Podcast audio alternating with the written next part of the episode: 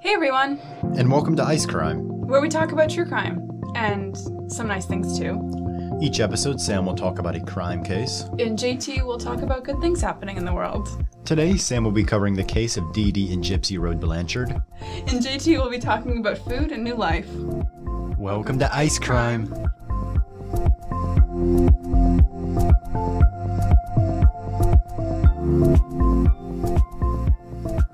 Let's make a jingle. Hey, everybody, and welcome to Ice Crime, where we talk about true crime and some nice things too. Alright, everybody. Welcome back. If you're coming back, thank you. If you're co- joining us for the first time, welcome. A brave crowd A brave crowd. to come back. Yeah. So it's exciting. Last time we recorded remotely, and now JT and I are actually together for recording, which has been an experience already. Yeah, it's just everything's funnier. It is. It's harder to keep a straight face, and I, I feel like that's going to be really inappropriate in about five minutes. Because this is a murder Crime. crime, yeah. So getting around to like the name of our podcast, that wasn't really clear in the first episode. We're eating ice cream at the same time as we we're recording this, so and talking about crime. ice crime. Therefore, yes. Yes. Ice crime. So, you guys have ice cream near you, just just grab a pint or a gallon. I'm not one to judge, and just just eat ice cream and talk about murder. Today, I'm talking about the Gypsy Rose Blanchard case, and if you guys aren't familiar with that, this one is a murder. This one does have some parent child abuse in it, so if this isn't your cup of tea, skip this episode. You know, uh, we'll have plenty more content coming that you might be more comfortable listening to, but just a, a warning out there to or just skip to the end. just skip to the end where there's a good story, Uplifting story. uplifting yes. story coming. So that is my disclaimer at the beginning. Do you have anything else before I dive in? Bring it on. Bring it. On. Okay. Wait, I don't really know if bring it on is an appropriate phrase for tell me about murder. It's murder Or, time. yes, Yeah. let's go forward bravely. So I'm going to begin our story at the end. It's 2015, so this is a lot more recent than last episode.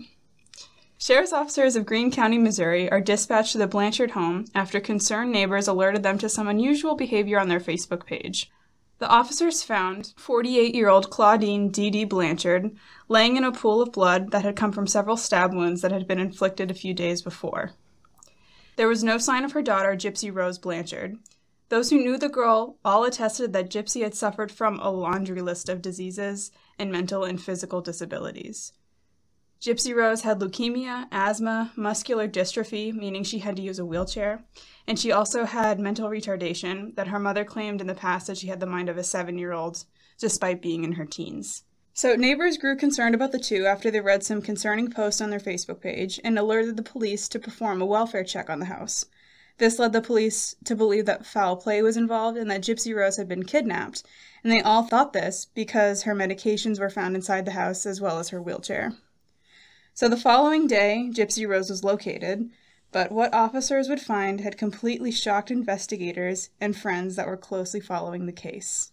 The lady, how old was she when she was murdered again? You said that, right? 48. But she, she had a, daughters? Yeah. Even though she was, cr- like, had some things going on with No, her. no, no, the daughter was the one that was mentally. So the mom is the one that was murdered, Yes. even though the daughter, The daughter was the one with all of like a lot the, of bad conditions. Yes. So, the following day, Gypsy Rose was located in Wisconsin, who was found with her boyfriend Nicholas Godejohn, whom she met on an online dating site. When they found her, the police were shocked to find that Gypsy Rose was walking on her own accord and had the mind of a fully functioning adult. The police then found that the young woman did not suffer from any mental or physical disorders whatsoever. The friends and community members that supported the two were outraged to find the news that the girl's illnesses were all fabricated, because these people offered their time, donations, and sympathy to them. This seemed like a cut and dry fraud case, but invest- as investigators dug deeper, they revealed that Gypsy had gone through events and traumas that no child should have to endure. So who was keeping the secret? Was the mom keeping the secret? I'll get into it more later, but yeah, basically, Gypsy was really kept in the dark about who she really was. She was almost a puppet by her mom. yeah, yeah, I'll, I'll definitely get into that more later, but This is so far Very. very weird, Yeah. bizarre, So this- As a side note, this is like the very first crime case that I got into. So I watched a documentary on this case. I want to say when I was like a sophomore in high school, so four years ago now. Wow. yeah. and it like really really interested me so this is like the first case that i really dug into back then and i'm i don't want to say i'm excited to cover it now but it's definitely very interesting like Reliving that spark. i sp- yeah i suppose so a very weird spark that inspired a weird hobby that's me so now i'm going to go back to the beginning Dee Dee Blanchard was born in Chackbay, Louisiana in 1967. In her early childhood, Dee Dee had small instances where she would get into a lot of trouble. She would commit acts of petty theft if things weren't going her way, and things almost always went her way. Her own father described Dee Dee as extremely selfish and attention seeking. And when she was 24 years old in 1991, she became pregnant with Gypsy Rose. The father was 17 year old Rod Blanchard, and the pair quickly got married, but Rod left Dee Dee soon after Gypsy was born because he said he realized that he, quote, got married for the wrong reasons. Obviously. Yeah. Yeah, I watched it in the documentary that I watched. Uh, Rod was in the interview and he said, you know, in the South, you get a girl pregnant and you marry her. That's something you have to do. But after waking up on his 18th birthday, he kind of just looked around and was like, what am I doing with my life? So, on a side note, in 1997, Dee Dee was in charge of taking care of her sick and bedridden mother, who seemed to pass away under mysterious circumstances. Reportedly, Dee Dee and her mom didn't have a great relationship, so the family was really suspicious about the fact that Dee Dee's mother had died, and they thought that she starved her mother to death. Hmm. Which is.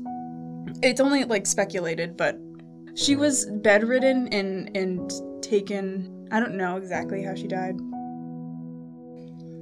When Gypsy was three months old, she developed her first quote unquote illness. Her mother became convinced that she had sleep apnea and repeatedly took her daughter to the hospital.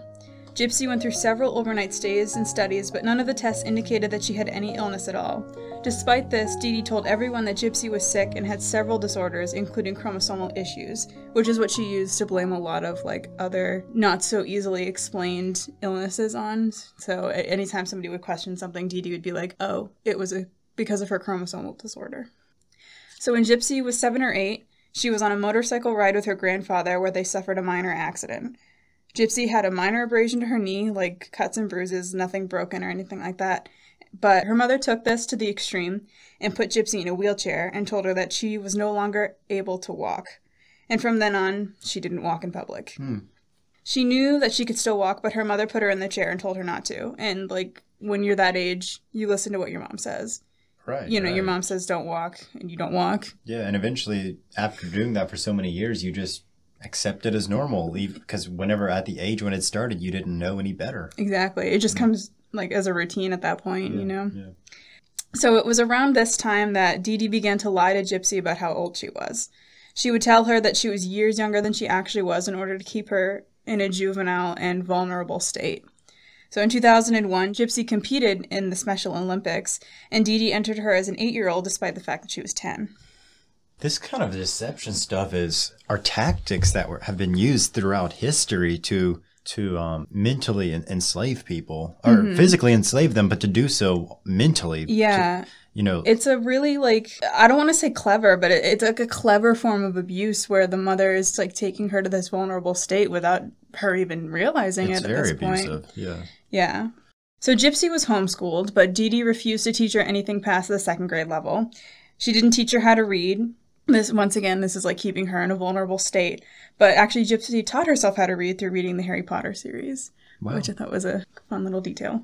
And it reminds me of Matilda, if anybody's ever seen that movie Oh. or the musical or read the book. So the pair spent most of their time visiting various specialists, mostly at Tulane Medical Center and the Children's Hospital of New Orleans, seeking medical treatment for the illnesses that Claudine claimed Gypsy suffered from, which she now had included hearing and vision problems. So she had hearing aids and very, very large glasses. While a muscle biopsy found no sign of muscular dystrophy, Claudine insisted that Gypsy had this illness, and she was successful in securing treatment for her daughter on other fabricated issues. She was just very, very good at convincing the doctors that something was wrong, even if there wasn't. Which is just another like she's really- just a master manipulator at this point. I feel like even though this is only our second episode, manipulation is a common trait among not just murderers, but but really terrible people in, the- in Mm-hmm. The first place. Manipulation is Yeah, abusers or or just people that take advantage of others. something I've also, on a similar note, you mentioned like the medical center. It's really doing a disservice to those people who actually have legitimized issues um, Mm-hmm. because you can see that they didn't deny Gypsy and her mother. They didn't deny her No. services, even though and they got a lot of like special treatment from like Habitat for Humanity and the Make a Wish Foundation. They got like all expense paid trips to Disney, and you know they benefited a lot from this. it's just disgusting. It is, but But you can't blame the daughter. I mean, No. because the truth is, like the, no, the daughter. this started when she was so young. And I don't mean to go off on a tangent here, but do you know of any traumatic things that happened in Dee Dee's childhood? Because, you know, their parents were like, okay, she's very manipulative. Did she have any influences in her childhood? The mother, did she have any experiences that would lead her to be this way? I know that they, in the interview, in the documentary that I talked about, there was an interview with Dee Dee's father and her stepmother. And her father admitted basically that, like, he always gave Dee Dee whatever she wanted. So I don't know if it's like a form of abuse, but it's not, it's not abuse at all, but it's just kind of giving in to. She would not be used to not getting whatever she wanted. Exactly. That's still a stretch to say that that's responsible for all of her actions, but it could definitely No, but it definitely to- breeds like a certain type of person Yeah, yeah. to always have expectations where, you know, I'm getting what I want. and to get it repeatedly. and to get it and to st- not stop at any means. Before we went on the tangent, I said that Claudine got like the doctors to perform uh, medical procedures even though they weren't warranted. And after she told the doctors that Gypsy had seizures every few months, they prescribed her anti seizure medication. And several surgeries were performed on her during this time. And Dee Dee regularly took Gypsy to the emergency room for like the most minor of things. It sounds very overprotective, like to an extreme. Just I don't even think overprotective is the word. I think it's just straight up manipulative. Yeah. I suppose, yeah. In 2005, they were victims of Hurricane Katrina and lost pretty much everything. And Dee Dee actually la- later used this to her advantage when manipulating doctors, saying that Gypsy's early medical records were lost due to the major storm. So she really twisted that in her own way, being like, "You can't find the records, but I'll tell you, I'm her mother. Like, Right, trust me, I'm right. I'm her mother." Yeah. So nobody wanted to question the single parent trying to support a special needs child after a natural disaster. Like no doctor is going to put up that kind of fight. Of course not. It would make the doctor seem like a terrible person. Exactly. In 2008, they moved to a new home in Springfield, Missouri. Um, this new home was built by Habitat for Humanity, and the house was bright pink and complete with a wheelchair ramp right out front. Gypsy Rose charmed everybody who met her. She had huge glasses and a bright smile, and actually, she had had a lot of her teeth pulled, so like her teeth are missing in a lot of pictures before she got the um the in, what are they called? Dentures? She didn't have dentures. They were just basically like insert. It was almost like a retainer, the way it pops in, but like it's just like the front teeth, the front like four, I suppose. Odd. Like if you scroll down to the second picture, you can see her teeth are missing in that picture, and those are the ones that got replaced. I will post these pictures to the Instagram, by the way. She also had a high childlike voice that would make anyone happy and believe that she was just a really young child. Um, she often wore different colored wigs in order to cover up the fact that she was bald. She was bald because her mother shaved her head every week and told her that she had leukemia. She would say, you know, it's going to fall out anyway, so we might as well keep it nice and neat. It was just to keep up the appearance that she had a sick child because seeing anybody who's bald and frail and in a wheelchair, you kind of make very quick assumptions about somebody. Exactly. I thought at the beginning you said she did have leukemia, but that was just Well, I set it up. That's what everybody thought because all the neighbors thought that she had leukemia and they thought she had this and that and everything else. Gypsy was also fed through a feeding tube that was implanted in her stomach. Her mother would solely feed her through this tube. Gypsy hardly took anything by mouth. That included medication, and Gypsy didn't have to be conscious in order to be fed. And Gypsy said herself that she believes her mother would often drug her by putting a different amount of medications or painkillers in the feeding tube while Gypsy was sleeping hmm. to keep her vulnerable and in a state where she had to be reliant on her mother, you know? Exactly. Yeah. Yeah. Me- the medical treatments, or should I say mistreatments, of Gypsy continued. Her mother convinced doctors that they needed to remove Gypsy's salivary glands because her mother claimed that she drooled too much. Dee Dee achieved this by rubbing numbing ointment on her daughter's gums before the doctor's visits. The lack of salivary glands, along with a large number of medications that she was on, caused Gypsy's teeth to decay, so that's why they had to be pulled. So the majority of her teeth like were extracted, and then she later had the dentures, not dentures, the inserts. Yeah. Sorry.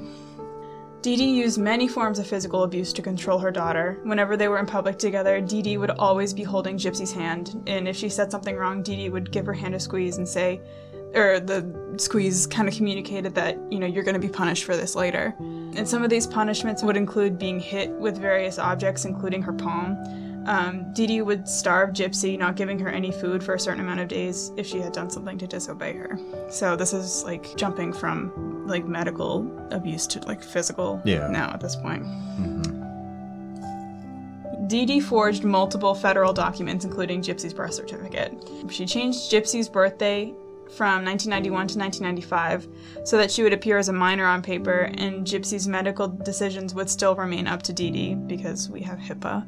We all sign now, or I signed it, so my parents could make medical decisions, see my documents because I don't know what to do, even though I'm almost 20 and I yeah. no. You're not alone, though. No, I know. Gypsy being younger than she actually was was still very believable at this point. She was very petite and the wheelchair made her look even smaller. Her head was still shaved and she had, like I said, very large glasses. Her eyes w- appeared like larger and more childlike at that point. Gypsy stated in a later interview that for a long time she had no idea how old she was when she was growing up. Her mother kept changing the answer every time she asked. This left Gypsy very confused, but it gave her no choice but to trust her mother as no one else could give these answers to her. Right. And like a lot of people are like, okay, it's just a birthday. But I mean, you actually have to think about it. if you don't actually know it's your birthday, that that's kind of the core of your identity. It's a sad thing. Yeah. It is really sad. This case is definitely a downer, but it's. I almost think of it as a form of like vigilante justice in a way. If you like, when you'll see what happens, just because you'll see. so, starting in 2001, Gypsy would attend sci fi fantasy conventions with her mother, often dressing up in costume to attend, and uh, many times as like Disney princesses, which is my kind of vibe. At one of these conventions in 2011, remember Gypsy is 20 years old at this point, but doesn't know it. Um, she met a man and began a friendship with him online. She ended up telling him everything about her home life, and he encouraged her to come and meet him so that he could help her get away from her mother. So Gypsy ran away from home and met her friend at a hotel room. Only four hours had gone by before Dee Dee showed up at the room, having tracked her daughter down. They had mutual friends in common on Facebook, and Dee Dee was able to track her down as a result. Uh, she took Dee Dee away from the hotel and told the man that she was a minor by showing him the fake birth certificate and that he should stay away from Gypsy, or else she would be calling the police. When they got home, Dee Dee smashed Gypsy's phone and computer with a hammer and handcuffed her to the bed for the next two weeks. Dee Dee then told Gypsy that she had filed paperwork that said she was mentally incompetent, and this led Gypsy to believe that if she went to the police or authorities, that they would not believe her because they thought the paperwork declaring her mentor- mental state would render her unbelievable. exactly. Yeah. So she's just feeling like utterly hopeless, at this point. Yeah. In 2012, Gypsy began sneaking onto her mother's computer while she slept. It was here that Gypsy signed on for an online Christian dating website. It wasn't long before she found the profile of Nicholas Godejohn.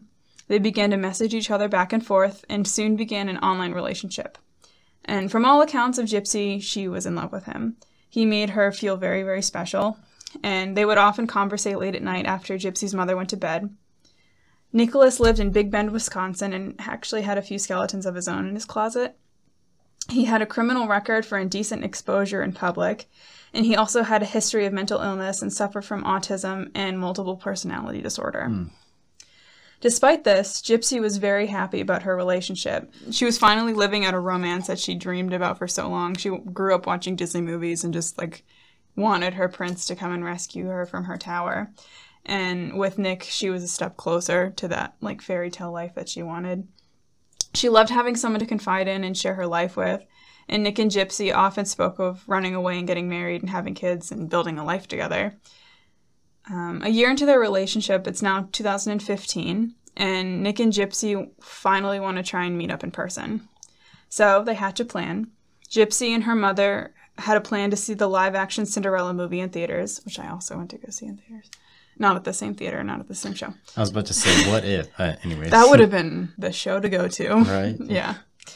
Gypsy thought that this was the perfect place for Nick to quote unquote run into them and they could meet in person and Dee Dee would know about it and they could begin their relationship Yeah. at that point And in her mother's wouldn't eyes. be- It wouldn't risk her getting in a lot of trouble. Exactly. Gypsy scraped together money for a bus ticket and got Nick down to Springfield and they got ready to meet. Things did not go according to plan. Dee Dee immediately hated Nick. She thought he was weird and creepy for going to a kids' movie all by himself in the middle of the day. Which she's not wrong. She's not wrong. The couple managed to both leave at the same time during the movie, and they met up in the men's bathroom where they had intercourse with each other. So when Dee Dee and Gypsy got home, Dee Dee was incredibly angered with how enamored Gypsy was with Nick. Remember, she has no idea about their online relationship Or the bathroom. or the bathroom at all. Yeah. But she forbade Gypsy from ever seeing him again, and this only angered Gypsy because of how in love with him she was. Gypsy and Nick started to come up with a plan to get Gypsy away from her mother. At this point, Gypsy had confessed to Nick the many forms of abuse that she had endured from her mother. Gypsy knew that her mother would never let her go willingly, and they finally came to the conclusion that they needed to get Dee Dee out of the way in order for Gypsy to be free from her grasp. Uh oh. That Uh-oh. doesn't sound. This is when you add the dun dun dun sound effect. Please don't actually do that. It was at this point that they came up with a plan to kill Dee Dee and run away together in sort of a Bonnie and Clyde romance, running away from the law. In June of 2015, Gypsy bought Nick another bus ticket and he returned to Springfield again. On that day, Gypsy and her mother went to a doctor's appointment and came home. There, they did each other's nails and went to bed. They waited a few hours, and Gypsy got out of bed to let Nick into the house, handing him gloves, duct tape, and a knife. She led him to her mother's bedroom. Then Gypsy went into the bathroom and covered her ears so she couldn't hear what was happening in the other room. Nicholas Godejohn then stabbed Dee Dee several times in the back. It was at this point that they knew Claudine Blanchard was dead. They cleaned up the scene as best as they- as they could, and then they had sex in Gypsy's bedroom and stole $4,000 in cash and then fled to a nearby motel where they stayed for a few days to plan their next moves. Hmm. A lot just happened in that sentence. They packaged and mailed the murder weapon to Nick's house in Big Bend, Wisconsin, and they then traveled on a Greyhound bus to meet it there. Several witnesses and security footage saw Nick and Gypsy walking around the stores and bus station in Springfield before they left. Gypsy was wearing a wig to cover her shaved head, and she was also walking on her own accord. When they arrived at Nick's parents' house, the days went by, and Gypsy was growing concerned that no one had found her mother's body yet. This had to be conflicting for her, because on the one hand, Dee Dee was Gypsy's mother who raised and cared for her, but on the other hand, she was also her captor and abuser. Mm-hmm. But you said she wanted someone to find her mother Yeah, to give her like a proper burial. yeah, like that. yeah. I'm sure she felt like extremely guilty, and I'm sure she still does. But Even though, I don't know. It's weird that she wishes that because she has to know that once someone finds her mother, They're they're, going to start an her. investigation. Yeah. Yeah. In addition to looking for her, they're going to start an investigation for the exactly, killer. Yeah. Yeah. So Gypsy decided that she was going to craft some posts to put on her mother's Facebook page that were hopefully going to draw attention to the fact that she was in trouble. There were two posts, and I'm going to read you the first one that's pretty short. It's one sentence. The, the second one is like really vulgar, and I'm not going to read that one. I'll just give you like a quick summary. So the first post was one line, and it just read, quote, that bitch is dead. That's a little bit vulgar. The second post taunted the friends of Dee Dee and Gypsy, saying that the two of them had been slashed and raped, and that's all I'm going to say about that. Referring to both Dee Dee and Gypsy. And Gypsy. There is no evidence that Dee Dee was raped, by the way. At first, all the friends thought like their account had been hacked, but others that lived nearby went to go check on them. And seeing that their car was in the driveway and getting no answer to the door, they called the police to perform a wel- che- welfare check on the two. And the police arrived, but had to wait for a search warrant so they could enter the house. After that, that's when they entered the home and discovered Dee Dee's body. And the search for Gypsy began, like I said at the beginning of the episode. It was at this point that they still thought Gypsy was a victim and possibly kidnapped. A GoFundMe was set up to pay for Dee Dee's funeral expenses and possibly Gypsy's as well. Everyone was very afraid for Gypsy because she did not have her wheelchair, feeding tube, or medications, so they all thought that she was left helpless and possibly dead. But they had no idea that she actually didn't need any of those things at all. The community rallied around the Blanchards and they held vigils for the missing Gypsy. Meanwhile, the police traced the IP address of the Facebook posts that were made on Dee Dee's account, and they found that they had been posted from Big Bend, Wisconsin. Hmm. A neighbor of the Blanchards came forward to the police and told them that Gypsy had confided in her and told her that she had a secret boyfriend in Wisconsin. After learning the name of the secret boyfriend, the police up north raided the Godejohn home. Nick and Gypsy surrendered to the police and were taken into custody on charges of murder and felony armed criminal actions. Wow. It was fast. That was. I mean, it doesn't surprise me they found them so fast using social media and also the fact that she told the neighbors about the secret boyfriend, but the fact that they immediately linked the mom's murder to them is quite interesting. Yeah, well, I mean, it, I guess it was the only solid lead that they had to go on, really. Like, you gotta talk Only to friends and family. One really with probable cause, I guess. I suppose. Yeah. Especially, I mean, I don't know if you're to touch on this later, but the weapon, he mailed the weapon back Yeah. to himself. I didn't really see too much on the weapon later. Like, He must have hid it somewhere. I think. I think they said I might be so okay. If you guys didn't know anything about this case, there's also a TV show that's eight episodes long. It's called The Act. It's on Hulu. It's very good, and it's basically this case, but like a little bit more dramatic. And I've watched the show, and it's very hard to uh, distinguish what actually happened in the show and what happened in real life. A lot of the details are like accurate, but some of them were obviously fabricated just a little bit. But Right. in the show, I think they discussed disposing of it in a lake. So I don't know if that actually happened, but mm, the, the knife. the knife, Okay. yeah, the knife that they used. The news that Gypsy had been found spread a breath of relief across Springfield, but it was very short lived. Soon the news spread that Gypsy could walk, which led to people to wonder what other illnesses that Gypsy had were lies. Greene County Sheriff gave a press conference during the investigations of the case saying, quote, things are not always as they appear, end quote. They then revealed to the public that Gypsy's illnesses had been fabricated to play out an elaborate fraud scheme. They officially state that Dee Dee suffered from a mental illness called Munchausen syndrome by proxy. Munchausen syndrome by proxy, or MSBP, so I don't have to continue to say it, is a mental health problem in which a caregiver makes up or causes an illness or injury in a person under his or her care, such as a child or an elderly adult or a person who has disability. Because vulnerable people are the victims, MSBP is a form of child abuse or elder abuse. In a later interview, Gypsy said that she researched uh, Munchausen syndrome by proxy, and on the list of symptoms, her mother checked every single box for it. Right. So And this is while she was in trial? this is when, after she was had gone through the trial, and I guess after she had been convicted. Okay. So she is convicted. Spoiler alert. After the long term abuse of Gypsy was revealed to the court, the state decided not to pursue the death penalty on her, and they made the same decision for Godejohn as well, stating that the circumstances of the case were too extraordinary. Uh, her lawyers were able to secure Gypsy's medical records and therefore ensure that she would be tried for murder in the second degree, and even like got her a plea deal. So she received a 10 year sentence for the role that she played in her mother's death. Godejohn faces much more serious charges because it is said that he orchestrated the crime and actually did the killing himself. Right, right. Yeah. So after his trial in 2018, Godejohn was sentenced to life in prison. Um, Gypsy has gained much needed weight in prison and is recovering more and more from her abuse. And in 2020, in a 2020 episode, she stated that I feel like I'm more free in prison than living with my mom because now I'm allowed to just live like a normal woman. End quote. She is now serving her sentence at Missouri's Chillicothe Correctional Center and is set to be released in 2024, but her next parole hearing is in December of 2021.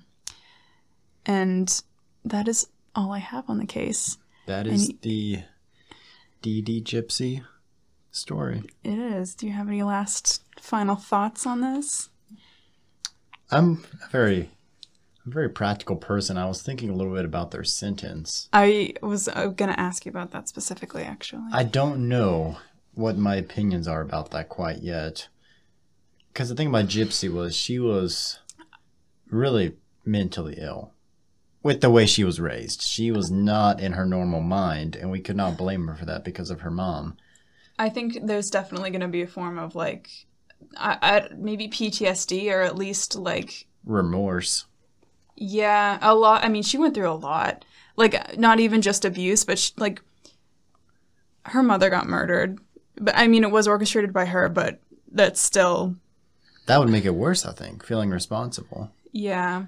But the thing you have to think about is like, well, yeah, you know, Gypsy was mentally ill, so was her boyfriend, Yeah. and but he has life in prison. I mean, then again, Yeah. he was. They're not together anymore, by the way. I feel like I should mention that. I think it'd be a little bit hard, Yeah. anyways, to be together. Yes. Um, I have mixed feelings on the on the side of like sentencing because I feel like on one hand she already served so much time out of her life. Like, you know, she's almost what twenty seven. Well, she was born in nineteen ninety one. She's twenty nine. 29, yeah, going on 30. So half of her life would either be spent under the captivity of her mom or the captivity of fr- prison. Yeah. Uh, you know, but then again, I mean, ki- you know, killing is a big deal. Yeah. I mean, it's still a murder. It's still a murder. And yes, she was, I mean, ten years isn't. In the grand scheme of things, like it might be less than 10 years. A lot of times prison sentences seem if her work. parole hearing goes well in 2021 I, I think it's it's a very like back and forth thing for me because i feel like on one hand it's very vigilante justice with her like overcoming her captor and, and being free from this abuse that she's faced but it's also Quite twisted. it is twisted i mean because it's a murder and another thing that i have to wonder too is um Dee Dee raised Gypsy, and Dee Dee was a very master manipu- very much like a master manipulator. And what did Gypsy pick up on? Yeah, Yeah. Hopefully, any of those habits that she did would be corrected in prison or lessened during her time there. But the thing about infringing on children is that it, it nearly has a lifelong. It seems like what I'm not saying it's impossible to change, but whatever you Learn as a young child. really sticks with you. Yeah, I, I think like early development is like the most important part in like forming a person. You know. But then again, in a case as extreme as this, it wouldn't surprise me to see an extreme U-turn too, just because of if she becomes Yeah. aware of how. how I mean, from what was. from what I've seen in interviews with Gypsy, you know, she seems like a very like genuine person, which could just be manipulation again. But I I would like to think that it's not, just because I think sometimes bad situations form good people. Mhm. Where you know, if we're going through a lot of rough things in life, you know, it really makes you stop and appreciate the really good things, and I think that helps make good people. Yeah. Yeah. I will say in the 2020 episode, Mm-hmm. do you know if she mentioned anything about feeling regret for killing her mother? Because Yeah. on here we just say that she feels more free in prison. It's all about her. Did she make any comments Yeah. about? So in the documentary I watched, it's an HBO documentary if anybody wants to go watch it. It's called Mommy Dead and Dearest. I watched it on YouTube, so if you just want to like search it on YouTube, you can do that. She was asked in an, by the interviewer, she said they said, um, "Are you happy that you are away from your mother?" And Gypsy was very emotional at this point, and she said, "Yes, I'm happy I'm away from her, but I'm not happy that she's dead." Mhm. you know, I, I think it was desperation at the point Gypsy was at. She didn't think going to the police would help. Her doctors didn't notice that um, she was healthy. Um, she didn't have any friends to to back her up at all. It was just Right. pure desperation. Like this was her last option. I'm gonna post all the pictures for the case on our Instagram page. So if you guys want to have any like discussion or state your opinion on this, I'd be really Share it happy in to the listen. comments. Yeah, and if anybody makes some really really good points that I forget, I'll put it in the next episode or so. But yeah, that is my side of the podcast. JT is about to make you a little bit happier. I hope. We're gonna see how this goes. We're gonna see how Sam's reaction to these stories are because I feel like some of the happy s- stories are sad stories that are actually happy. I'd like to flag that when JT told me he was researching, he said he cried. I think I was just emotional, and I don't think they're. We'll we'll just we'll see. I might cry right. uh, Who knows? I'm emotional. Not right now. I mean, I'm an emotional person. There's three stories, and hey, if it goes that bad, I'll just cut the last one out. I watched a video of a dog and an old man I, this morning and I cried a lot. So, So, yes, now for the good news. So, I found this story about this um, food company called Hormel. And I know what you're thinking. You, you probably don't know, you don't think you know what this is, but chances are you do. Do you have any guesses? Hormel. H O R M E L. I want to say fried chicken, but that's probably just because I want fried chicken. Actually, it's kind of close. It's, it's kind of like a deli meat company. Okay. You know, like, I think what I remember off the top of my head is like this prepackaged pepperoni. Okay. and the little red and red and white logo with some green on the packaging. Anyways, like the Italian flag. it's one of the largest packaged American food companies serving over 80 countries, and they announced that they will be offering two free years of college to all the children of their American employees beginning next year. oh, that's really cool. Now I wish I knew this company. Right? well, yeah, it's this project called Inspired Pathways and is an initiative that is open, like I said, to all dependents of the 16,000 domestic employees at Hormel. that's really cool.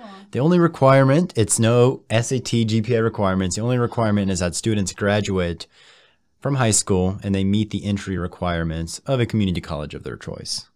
Okay, so it's It's not a four year university, okay.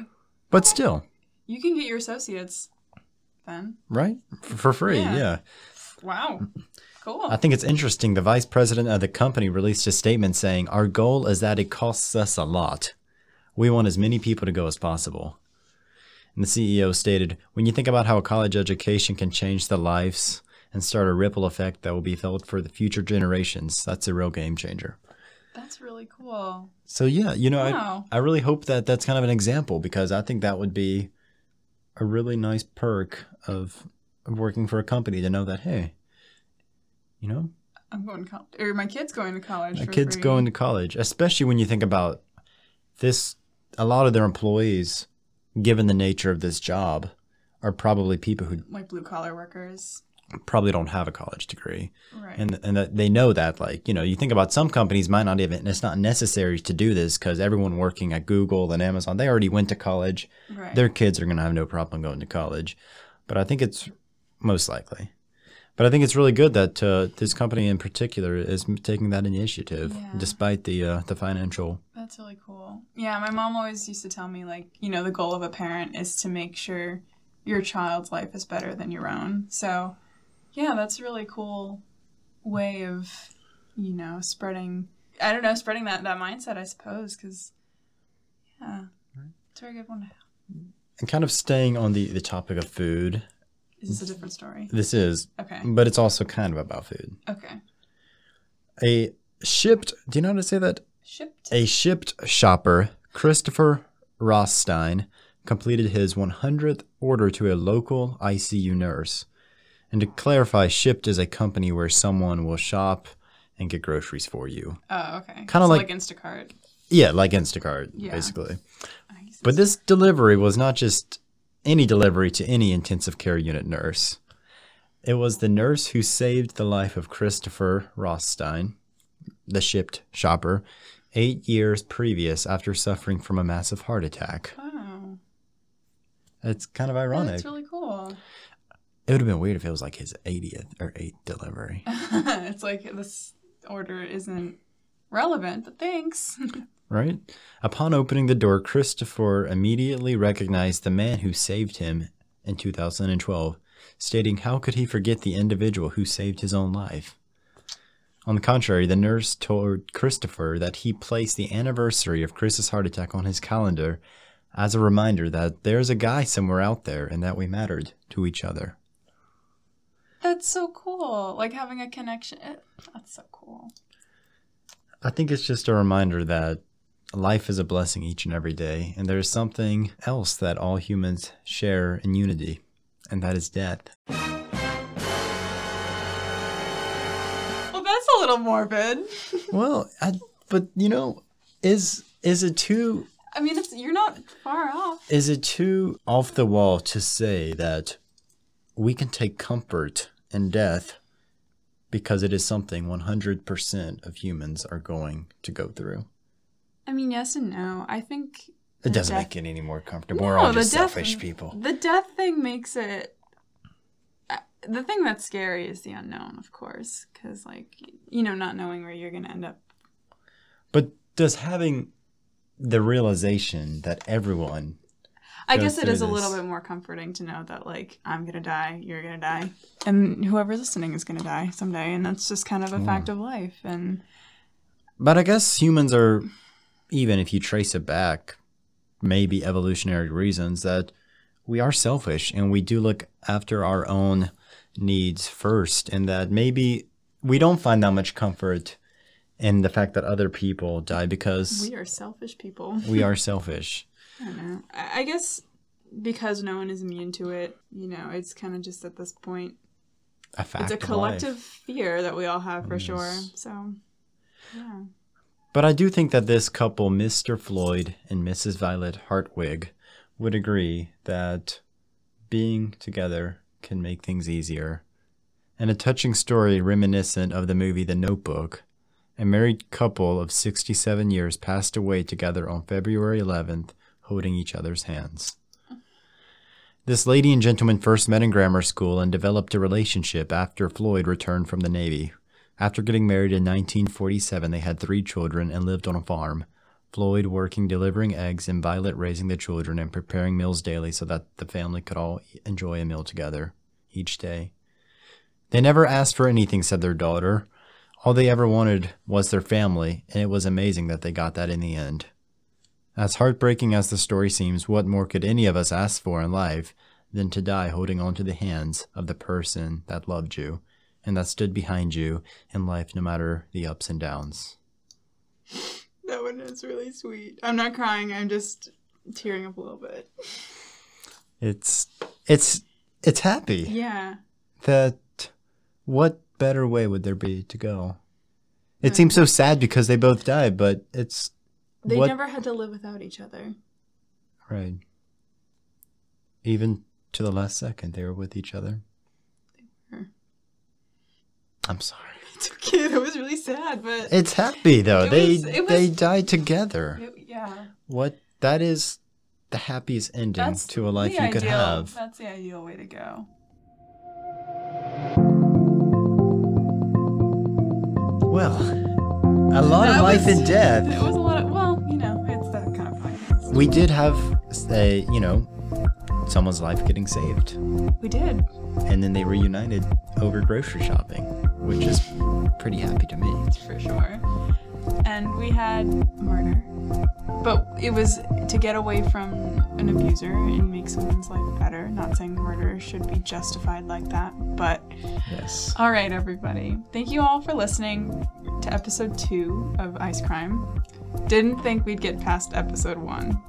If you guys have any feedback, just let us know. Yeah. Either message us or just, eh, hey, if you're feeling bold, just comment it, you know? Yeah. We're humble.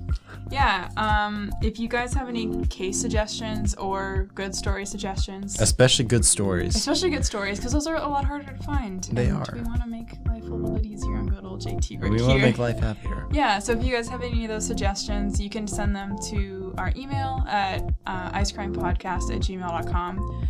Or you can follow us on Instagram. It's at Ice Crime Podcast. You can send us a direct message. You can comment on one of our posts. I will probably see it because I'm always on my phone. And if you guys have any like personal stories, like personal good, you know, good news stories that you want to send in, then like, We'd love to share those as well. Yeah, if yeah, we get enough of them, we could do like listener story episodes just to something sure. like that. Yeah, Thank you guys for listening, yeah. Thanks for sticking around. and we'll s- see you in the next one. Yeah, we'll see you soon. Stay tuned for some more ice cream and true crime. Bye.